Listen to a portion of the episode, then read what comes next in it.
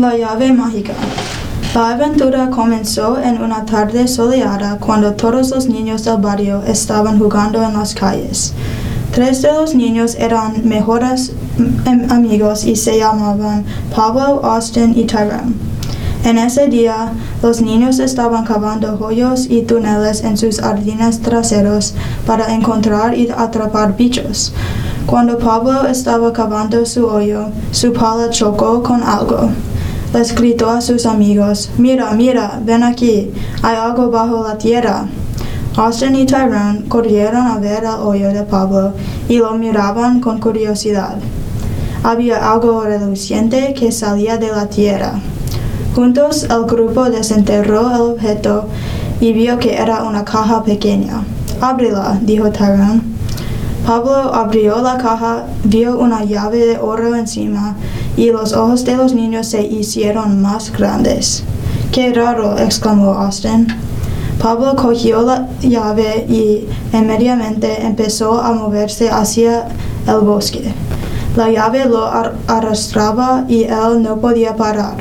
Preocupado, Pablo dijo, ¿qué está pasando? Tyrone y Austin lo siguieron y la llave los arrastraba por los árboles hasta que de repente llegó a una casa roja. Los niños no sabían qué hacer. Debemos tratar de entrar con la llave, dijo Tyrone. Con cuidado caminaron hacia la puerta. Las viejas escaleras chirriaban con cada paso. Pablo puso la llave en el ojo de la cerradura y la giró. Sin aviso, la casa se tragó a los niños, mientras gritaban de horror. La puerta se cerró y desapareció y había ninguna ventana ni otra salida. Miraron alrededor de la casa y determinaron que solo había un, cuarto grande y una mesa larga, con diez sillas, platos, vasos, velas y tenedores. Era como si una familia fuera a comer allí. ¿Qué pasa si hay fantasmas? Austin susurró. De la nada, una voz fuerte dijo, Soy un fantasma. Ustedes tienen una hora para escaparse. Si la de la casa y si no escapan, quedarán en la casa para siempre. Tienen la llave. Ellos temblaron y estaban muy preocupados. Tenemos que buscar pistas que nos ayuden a escaparnos, dijo Tyrone. Después, cada amigo tomó una esquina y buscó, y cuando les faltaban 45 minutos, Tyrone encontró un reloj con un agujero. Lo encontré, Trata la llave en este agujero, dijo Pablo. Trató, pero no encajó en el reloj. Continuaron la búsqueda y más tarde Austin exclamó, pienso que lo encontré. Debajo de la mesa hay un espacio pequeño de la forma de una llave. Pablo puso la llave en el espacio, pero todavía no encajaba. En ese momento solo faltaban diez minutos y ellos se sentían frustrados y tenían miedo. De repente la voz reapareció y dijo, faltan cinco minutos y si no escapan estarán atrapados para siempre.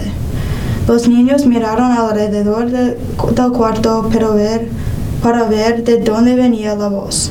Yo sé, gritó Pablo, emocionado. Mira hacia arriba, dijo.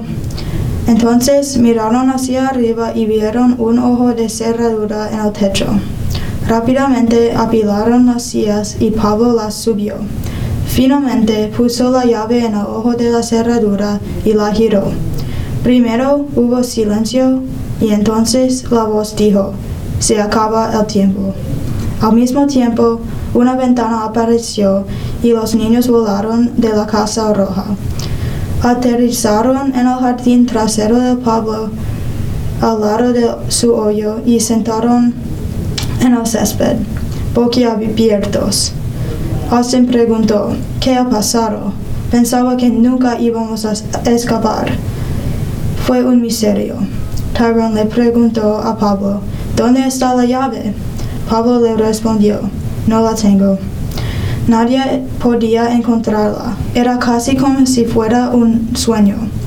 Se ponía el sol y soplaba una brisa mientras Pablo, Tyrone y Austin volvieron a sus casas por la noche. Pablo le dijo a sus amigos, no sé qué ha pasado, pero estoy alegre de que escaparnos. El fin.